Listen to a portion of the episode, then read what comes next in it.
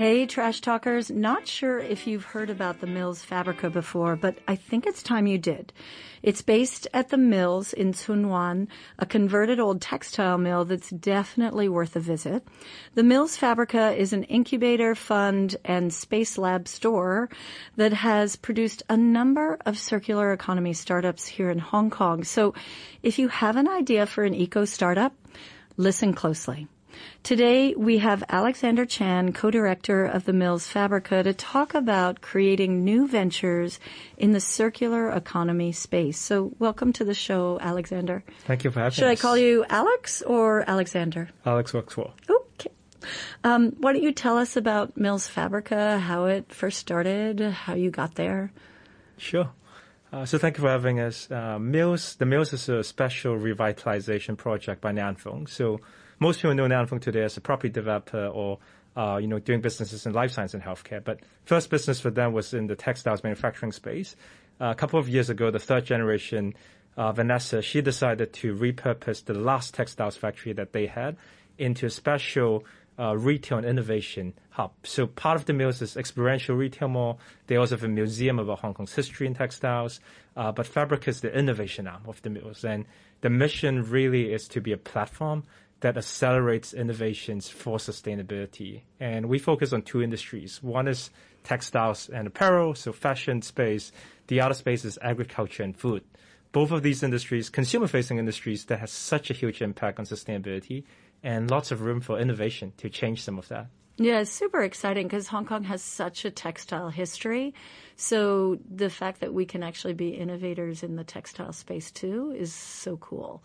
But you've done a number of startups like Mango, I think, or Huue, I'm not sure how to pronounce that, um, that have come through yours that are uh, circular economy startups.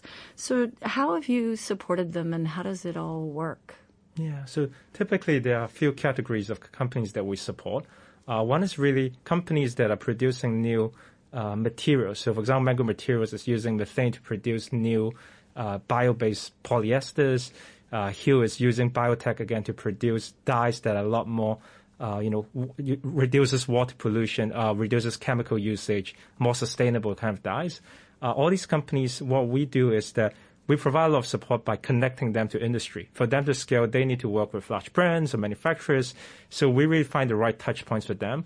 We do a lot of work to increase their brand exposure such that, you know, industry players would um, get to know them through events, through reports that we produce. Uh, and also we provide internal expertise. So how do you actually take a company from the lab uh, to manufacturing? How do you actually think about product design? How do you think about consumer engagement, marketing, or impact measurement? So those are some of the areas that support that we provide for some of these companies. There are a few different options for eco startups in Hong Kong, right? Um, there is uh, there's a green technology fund that the EPD does.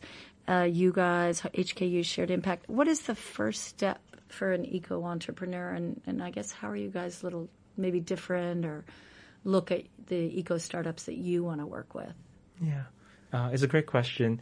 Uh, you're absolutely right. There are so many different uh, partners in the ecosystem supporting entrepreneurs. Uh, the first thing that we think is most, most important, if someone's thinking about starting a business, uh, think about for whatever product or service or technology you're taking market, what industry pain points are you trying to address? Uh, we've seen a lot of cases where it is a product or technology in search of a solution mm. or in search of a problem to solve. But actually, what's most important is if you're trying to start something, which part of the industry needs are you addressing? Because at the end of the day, those are your customers, and that's what you want to make the biggest impact. So a lot of what we try to do is, can we actually, you know, through our interactions with brands or manufacturers, share some of the challenges that they are facing? For example, if they are looking for packaging solutions, or if they are looking for ways to reduce water consumption in their production process, how can we feed that more to potential entrepreneurs, to universities, uh, such that they can actually know that, oh, I have the solution that actually fits perfectly with that industry needs. That's where there is a business and also impact opportunity. Huh. And do people have fully formulated ideas when they come to you or, you know, what is the pitch process to come into your group? Yeah. So, uh, we run both uh, investments and incubation. Investments, we look uh, globally uh, for companies. Uh, incubation for we are looking for companies based in Hong Kong or London where we have physical presence. Okay, we got to take it straight. So incubation yeah. means getting you from idea to the you know first three months of operation or something like that. Or? Yeah. So for our incubation, it's really focused on companies that have a pilot product uh, and ready to launch to market. And over 12 months, we help a lot to you know connecting to industry players, connecting to investors really to help companies that already have a product to scale up in the market. So we run a 12 months program. Uh, it's free of charge. We don't take any equity, uh, but really it's you know to provide a free service for uh, companies that we think that we can help out and support. Do you have to have more than one person in your company to do this? so we have had uh, entrepreneurs that we meet. When we first met them was one person, and when they came on board our program, it was, you know, they started to have a team. They were ready to really to take it forward. Uh, so really open. Uh, we always like meeting companies early, even way before they're ready to get to know them. And when the time is right, we then take them on. Oh, that's interesting. So, so because when they're there, they don't necessarily yet have funding, right? So it may be that you're doing this because you believe in it, but you don't necessarily have a salary from it yet. Mm-hmm. And typically, the initial ones are, especially you're right in saying that, super helpful to find uh, whether there's the right industry needs, product market fit. If there is, what we always suggest is, you know, start with government grants or other grants by other incubators, because that's a fail-safe way, more less risk way to actually have capital start your business. And if you realize that your business has product market fit, that's where finding investment capital to scale uh, will be most beneficial. Do you think that the eco entrepreneurs are in it for more than, is, is, there more that they try to get out of it than just the incubation? Is there a passion as well alongside of it or? Yeah, we love finding founders that, uh, you know, sees the world differently and want to change the world differently through their business. They're not just in it to make money, but they genuinely believe that through their operating the business, they get a positive impact either on the environment or on a social need. Uh, and where we see, you know, for you know government partners, incubators, uh, we like to see them as partners with entrepreneurs that can actually help an entrepreneur provide support. That uh, it might be, you know, with industry, complementing them with industry experience or helping them with fundraising, for example. So finding the right set of partners that align with founder's mission becomes important as well. Yeah, and then that, that passion is is really important if you're an entrepreneur, right? Because it's a lot of a lot of time and a lot of effort. So not just anybody could do it. It is tough, tough work, like you said, super challenging. Uh, you need a remarkable degree of resilience and the passion and desire to make a difference. That's what keeps entrepreneurs going, even in the toughest of times. Huh. And do you find that there are more and more people that are in it for the passion more than anything of younger people that are coming in? Yeah, we are super.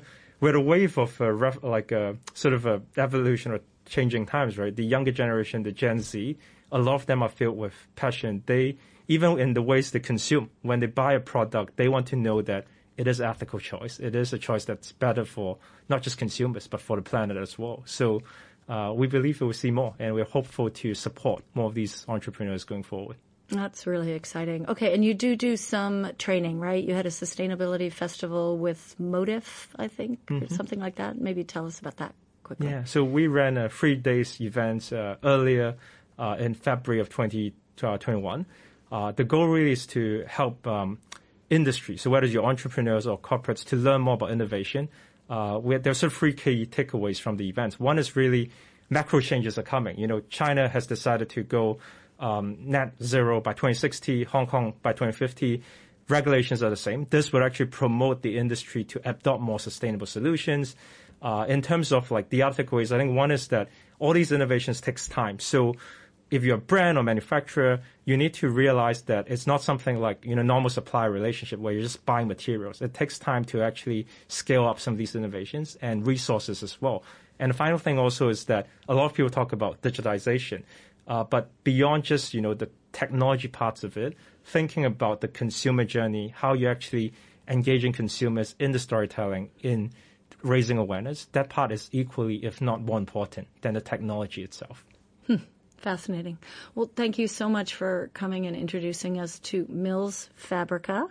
uh, which everybody you can, Trash Talkers, you can definitely find it all on the website and all of the application grants, etc. And maybe even Alexander Chan might even, if you reach out to him and you have an idea and you say you heard about it on Trash Talk, he might respond with an appointment. I don't know. Yeah. Thank you very much for having us and love to hear from everyone out there. So feel free to reach out to us. Great. All right. Thank you, Alex. Thank you very much. You can find all the Trash Talk episodes on iTunes and the RTHK on the Go app. Thanks to our partners, Plastic Free Seas. If you like what you hear, I also host the Sustainable Asia podcast on iTunes, Spotify, and YouTube for a more in-depth look at sustainability issues here in Asia.